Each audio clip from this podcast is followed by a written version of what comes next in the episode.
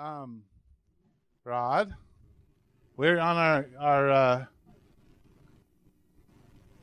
sermon series on the Apostles' Creed, and since we did the Lord's Prayer today, um, we will do the Apostles' Creed before Rod preaches. So, I will have you lead us through that.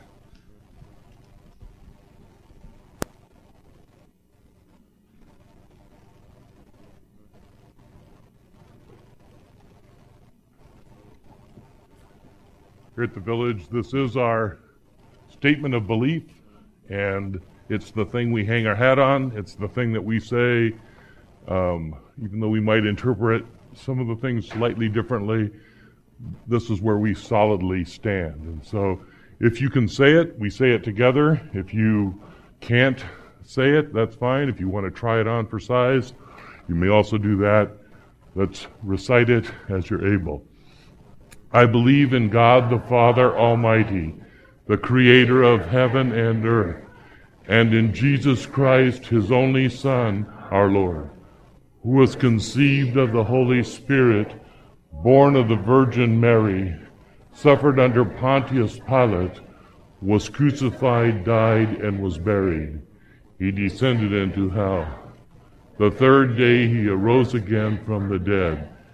He ascended into heaven and sits at the right hand of God the Father Almighty. From there he shall come to judge the living and the dead. I believe in the Holy Spirit, the Holy Catholic Church, the communion of saints, the forgiveness of sins, the resurrection of the body, and life everlasting. Amen. Let's pray.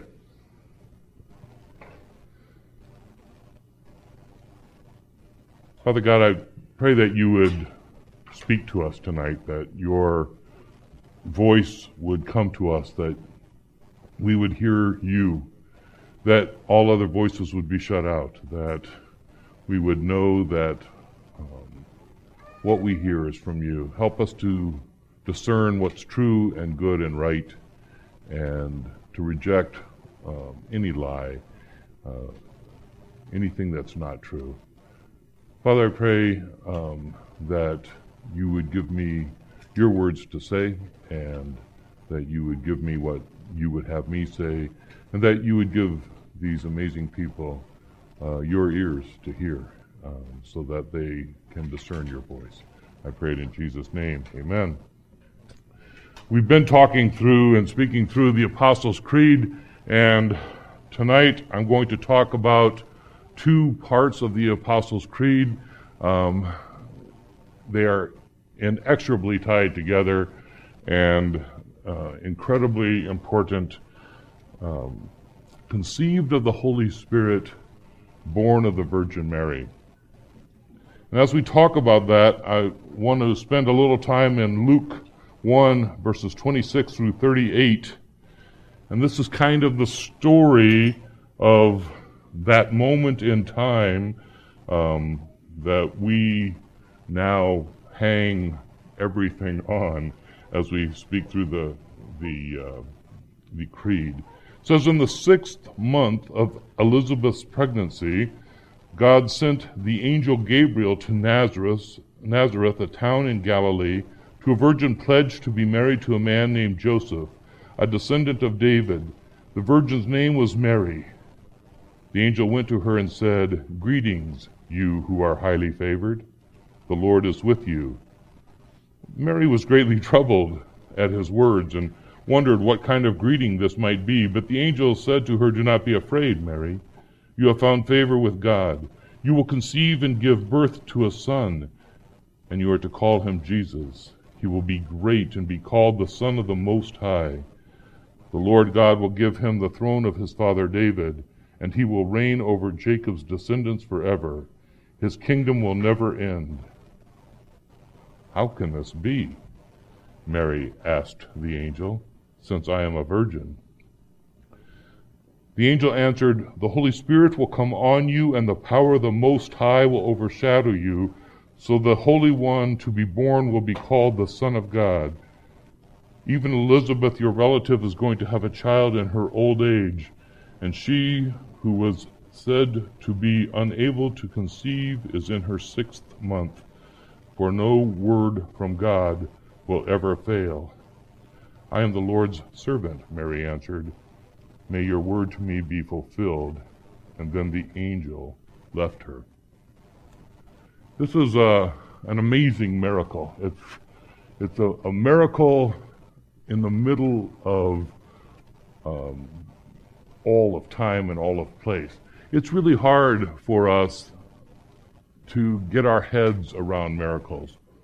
I was uh, having a discussion recently with someone who said, Rod, I've just never seen a miracle. If I could just see a miracle, then I would believe. So I was interested this past week. I a week ago I took my son to see the cardiologist. Um, many, if not most of you, know that he had the H1N1 flu virus. He almost died. He spent weeks on a ventilator. He um, barely survived. He had ARDS. It's a fatal disease. It means your lungs stop, you die. We went to the cardiologist, the head cardiologist at Banner UMC, walks in, sticks out his hand, shakes hands with Derek, and says, You're a walking miracle. Now, this is a scientist. This is a brilliant physician. This is the guy who's got it all together. This is the guy who knows that there aren't any miracles if there aren't any miracles. And we struggle with that, right? We come to this whole point in our life where we have to decide do I believe in miracles or don't I? And what a miracle truly is, is God's intervention in what normally happens. Now, what normally happened would be that Derek would have died from ARDS. But he didn't. Now, is that truly a miracle? I don't know. I'm one of those guys who sees miracles everywhere, right? I see miraculous action everywhere. Every time I turn around, I see miracles. Your miracles. The fact that we're here is miraculous. The, the, the miraculous things that we can do. When um, I was at the store the other day at Walgreens, and this watch that I have, it is in really, really, really bad shape. I bought this watch in 1973. I have loved this watch longer than I've loved my wife. and this watch is really, really cool. Actually, I bought it at Christmas the year we got engaged, so that's not true. I've loved her even longer. But, but, um, but I got this watch and I've worn it my whole life. Well, the, all the little knobs that adjust everything have all broken off. And so I brought it to the jeweler and he said, ah, Rod, it might be time for a new watch. And I said, but I love this watch. So he scotch taped it together for me. And he's looking for a new, I don't know, he's looking for some replacement part, but of course it's a citizen quartz and they don't make it anymore and they're not interested in hearing about it. But I love my old watch. So I'm at the store and I decide, you know, maybe I should ask the young gal at Walgreens if they sell a cheap watch, something I can wear that won't be falling apart. And she said, What? And I said, A watch, a wristwatch. She goes, A what? And I said, You know, a wristwatch, the, the thing you put on your wrist, the sells time. And she goes, You want to know what time it is? And I said, Yeah. She points at my phone and says, It tells you. But I keep looking when I wasn't wearing my watch. I keep looking at my bare wrist, and it's you know four hairs past a freckle, I don't know what time that is. Uh, and and so I, I'm I'm confused. And this this machinery is miraculous. You know, like when I talked on a phone when I was a kid, literally we we cranked it and we rang up Central and they plugged us in and we talked to people and we were on a party line and we had seven other people that would listen into your conversation and wasn't that sweet? Boy, I'll tell you what, we had great gossip in those days. And and and then I went through all these changes and now I hold in my hand far hundred times more computing power than it took for us to get to the moon. Scary, isn't it? Lots of miraculous things. But these, these are part of technology, these are part of science. But God gives us true miracles, and the truest of miracles is the miracle of a virgin birth. The God who says, who enters into his creation to save it. C.S. Lewis said, Whatever experiences we may have, we shall no, not regard them as miraculous if we already hold a philosophy which excludes the supernatural. Most modern people dislike miracles while admitting that God can. They doubt if He would. And that's kind of how we are, right? It's not that God couldn't do something, it's not that He can't do something. I just doubt that He will. I doubt that he cares enough about me. I doubt that it matters enough to him. I doubt that the God of the universe is going to concern himself with A- ARDS, Derek's filled lungs. I, is, does he really care? So, this God who creates everything, who makes everything, all that's known and seen, cares about little tiny things. Big things for me, huge things for me, this God comes and He loves us. To love us, He who created us, who made us, who formed us, who shaped us, to love us, He has to save us. We turn on Him. We wanted to be gods ourselves. We believed in the garden the lies of Satan. We believe them still. We believe in His um, that that we should be able to do things our way, that we should have our own way. And in doing that, we sin, and in His complete, perfect, precious justice and judgment, He says, if you sin, you die. That's what we deserve. That's what we're entitled to. You, you are entitled to die for your sin.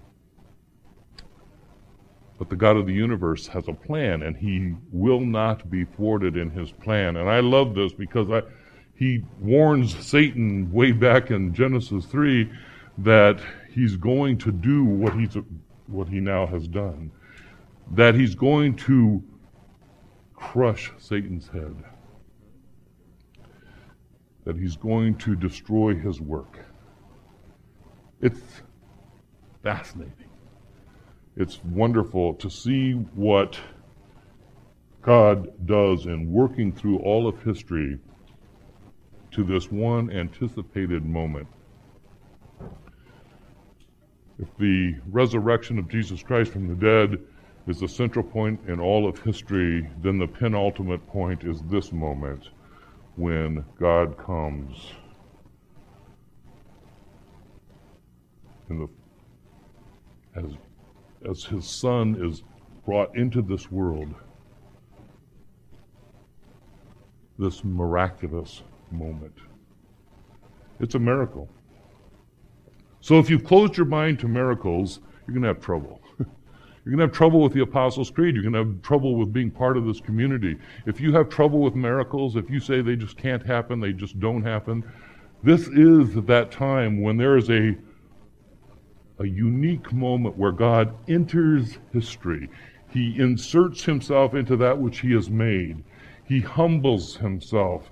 He comes and is one of us. And when the when Eric was correcting the little one tonight who decided that um, God the Father was the correct answer, he's not far off.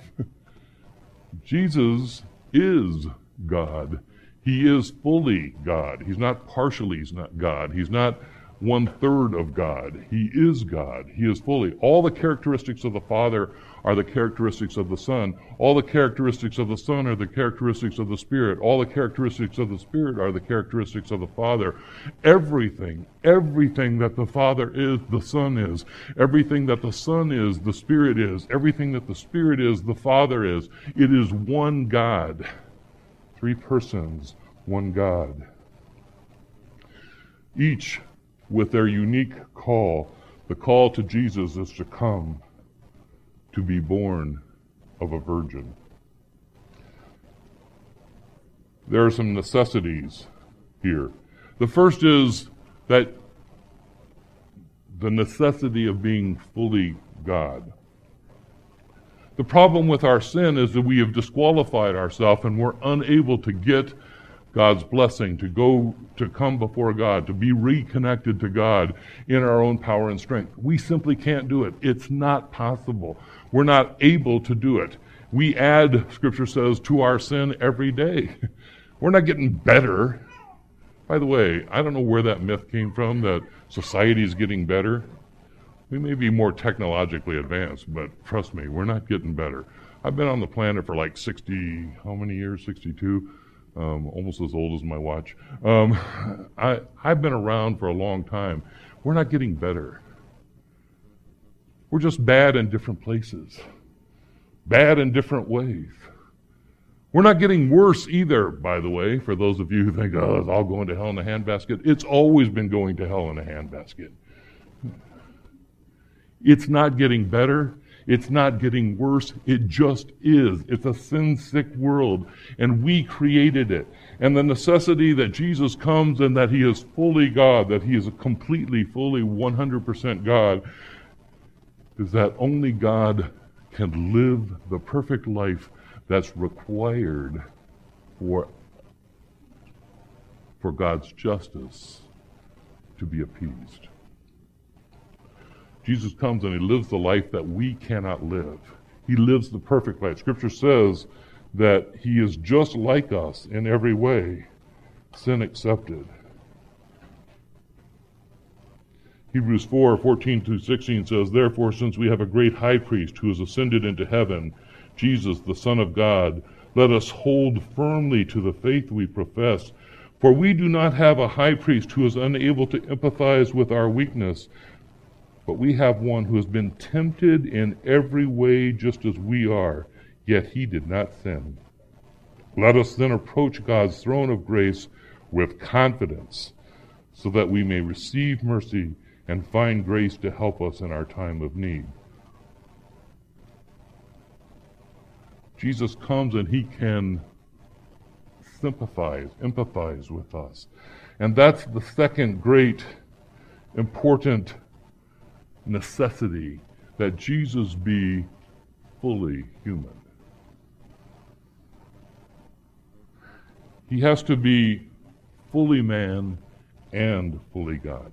If he's not truly man and in, in the times that these were written, um, that that passage was written that I just read, there was this belief that Jesus wasn't really we- real. It was an image. There was some concept about it uh, the, it was kind of this whole uh, reaction against the bodily resurrection of Jesus Christ, that it was more of a spiritual, feel good feeling. No, Jesus is real. He's human. He is fully human, just like us. That's hard for us to get our heads around. How can someone be fully God and fully human at the same time? It's it's pretty hard. It's a concept we cannot get our heads around. It's not possible. It can't be. It cannot be done. You can't be fully God and fully man and reconcile that in your head because it's a miracle. Because it's something that you have to accept by faith. It's not something that you accept and and can reason through and, and decide and, and think it all through and have it make sense to you. It, it simply won't. It's not going to. God is, Jesus comes and he's fully man. He takes everything that we are and he takes it on himself. He's tempted in every way like we're tempted. But that's that's weird, isn't it? Because I think my temptations to do that which is not true and not right, that that's kind of unique to me. I don't think that that's, I don't think Jesus really understands me.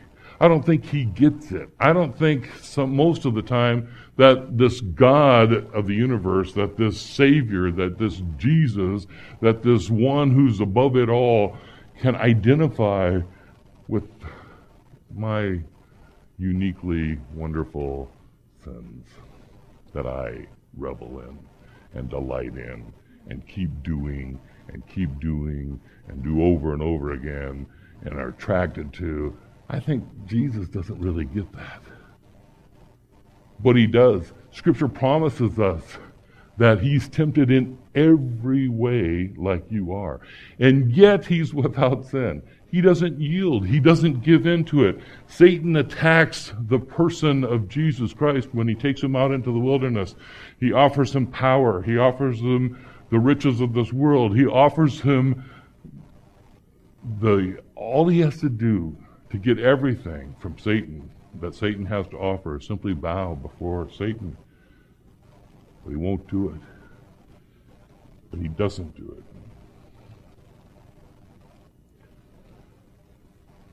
So, because Jesus is one of us, He knows us, He gets us, He understands us, and He loves us.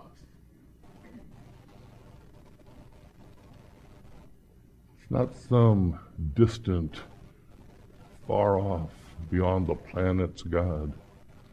This is a God who walked with us who sees what we see, who hears what we hear, who knows our pain and our suffering and our struggle, who knows our temptations, who knows our weakness. Jesus was weak. He got thirsty. He got hungry. That nice little Christmas carol, No Crying, he made? Baloney. Um, Jesus cried. He cried a lot, I bet. He cried certainly when he saw the effects of death.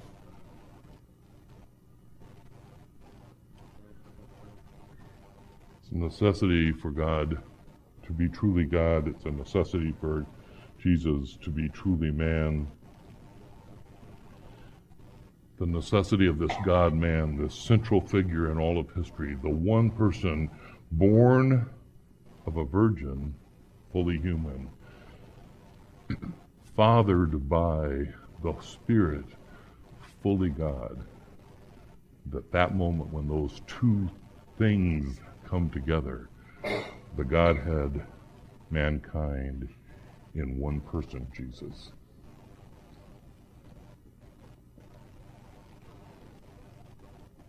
You have to accept the miracle that there is this one God this one God man, this fully true, perfect human. 1 Timothy 2 1 through 6 says, I urge you then, first of all, that petitions, prayers, intercessions, and thanksgivings be made for all people, for kings, and for those in authority, that we may live peaceful and quiet lives in all godliness and holiness. This is good and pleases God, our Savior, who wants all people to be saved and to come to a knowledge of the truth. For there is one God and one mediator between God and mankind, the man Christ Jesus, who gave himself as a ransom for all people. This has now been witnessed to at the proper time.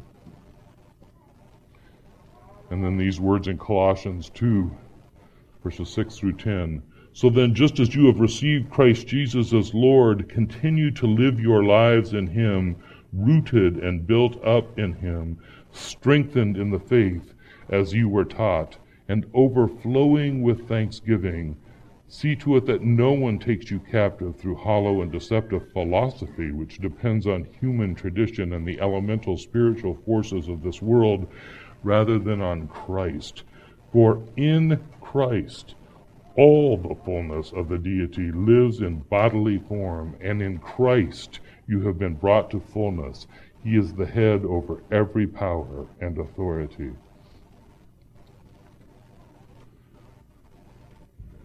To recite the Apostles' Creed and to take hold of it and to believe it every week, and that to believe in a miracle.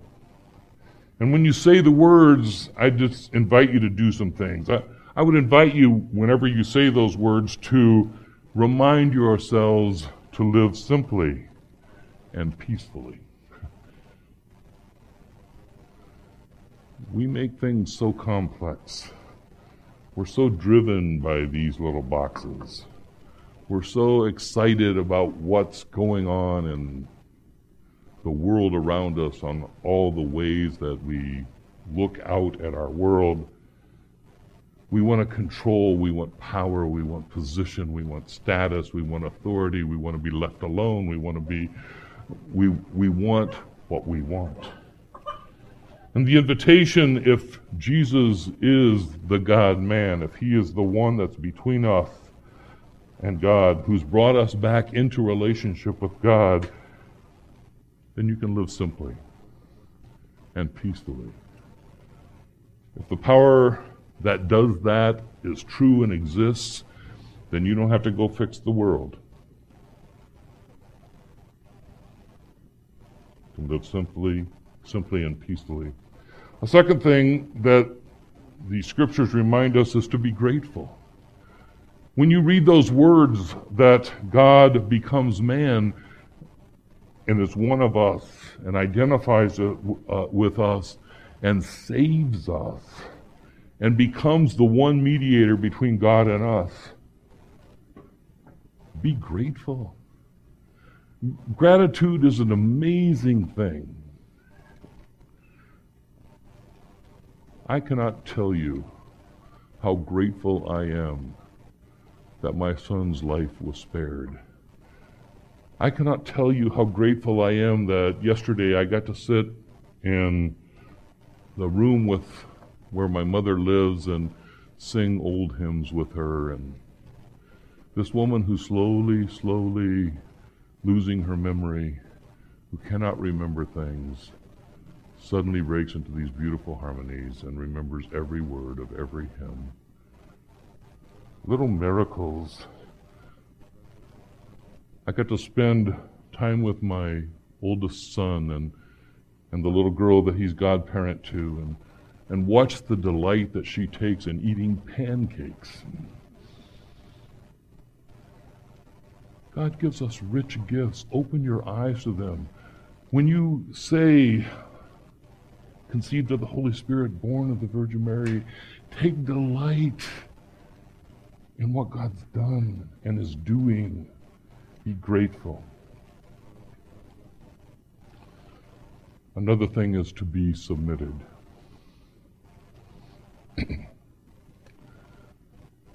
I uh, am twice as old as most of you, and I get really irritated with you because you don't like submission. You don't like that word. It's an ugly word to you. I'm not going to submit myself to anybody. I know what's best for me. Baloney. You don't. And matter of fact, the mere fact that you think you do shows that you're not even ready to be submitted. This is a dad spanking, by the way. So it's you know, like I'm an old guy, I get to spank you every once in a while. Uh, you submission is hard for us. We don't like to submit, and I like to say it's just your generation, but here's the truth: it's my stinking generation too. Submission is really hard. It's really tough to allow ourselves to be submitted to what God calls us to do, to be submitted to God's ways, to submit ourselves to His commandments, to submit ourselves to each other. Want to fix your marriage? submit to your spouse. Notice I didn't say if you're a woman and you want to fix your marriage, submit to your spouse. Notice I didn't say if you're a man and you want to fix your marriage, submit to your spouse. I said if you're married and you want to work on your marriage, submit to your spouse. And love them and honor them and respect them and care about them. You want to help your friends. You want to do the things that God's called you to do. Submit yourselves to each other. Some of the hardest things we do is to submit ourselves to what someone else calls out in us. To submit ourselves to governing authorities, to submit ourselves to each other, to submit ourselves to this community, to the leaders in this community. It's hard. But if God is powerful enough to come on us and in us and be here with us, if He's powerful enough to create that amazing moment, the conception of Jesus Christ, Son of God, that He deserves to be submitted to. That when He calls us, that we submit ourselves to Him. Then the last thing, when you say those words, think about living confidently. Live with confidence. Somebody was telling me recently, Rod, you're so confident about who God is and having faith in Him. Like, do you ever have doubts? And I started my usual thing of saying, yeah, I woke up and I've doubted that God existed and I've I've had my concerns, and I start getting, you know, yeah, and I don't really know if God's good, and uh, and all of a sudden I realized, as I was saying all that to them, that that's like years ago. Like I'm old now, and I have seen God work throughout my life. In my life, in the lives of people I love, I see Him at work in my poor mother's life as she sits in a room and barely remembers the old hymns. I, I get to see the beauty of who she is, what God's done in her life, and her confidence in the goodness of God. I made a little video I put on Facebook of her, and she says, I can hardly wait to go to heaven. Isn't that going to be glorious? Yeah. She talked about how she wants to go to heaven and play piano and sing with her sisters. And she says, maybe Jesus will listen in. You bet he will. You bet he will. And so will I, and so will you if you're smart, because you're going to hear a beautiful concert. Live confidently, confidence in the goodness of God, confidence that God will do what He, confidence that God's bringing you home, confidence that God is bringing you to Himself, confident that no matter what you go through, and you're going to go through all kinds of crap and it's going to be hard and it's going to be horrible and it's going to be sick and there's going to be twisted things and there's going to be brokenness and pain and suffering. And when you walk into that, say, you know what? The God of the universe, the one who brought Jesus Christ into this world to restore my relationship with Him, He has the power to do that. He has the power to do anything. And whether I live or die, Jesus promises whether he whether you live or die, he's got you in his hands. And let go. Live in that power. Live confidently. Stop morosing about everything and say, I am confident that God is good. That's the hardest thing we say, to say that God is good. We can sure find a lot of pretty ample evidence in our heads that He's not that he's out to get us, that he's mad at us. He doesn't like us. He likes other people, he doesn't like me. Baloney. His desire is that all would be saved. Every one of us. All of us.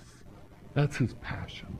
That's his desire. That's his hope. That's his hope for you. That's his hope for me. His desire for me is to be saved, to accept the reality of who Jesus is and what he's done what God has done. He arranged this before the foundations of the earth. He started it way back before we were even thought of, almost. And then he had this great plan, and he works it out. Fully God, fully human, Jesus Christ, the one and only Savior that allows you to live and fully and truly and completely live. Trust that goodness.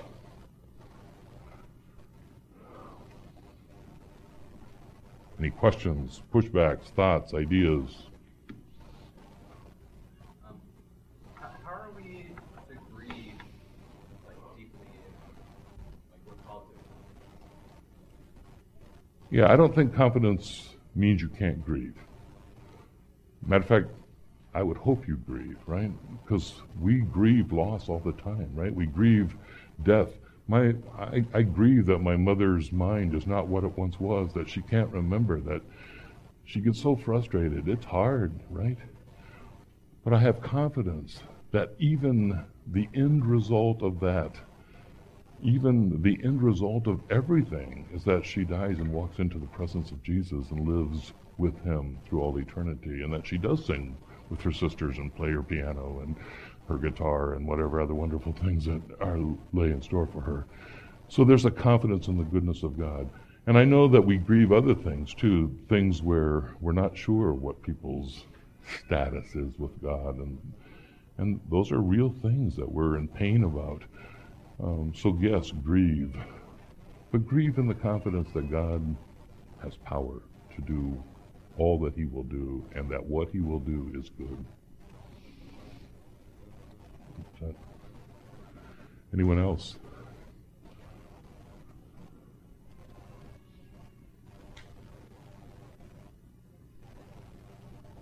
No. Then let's pray.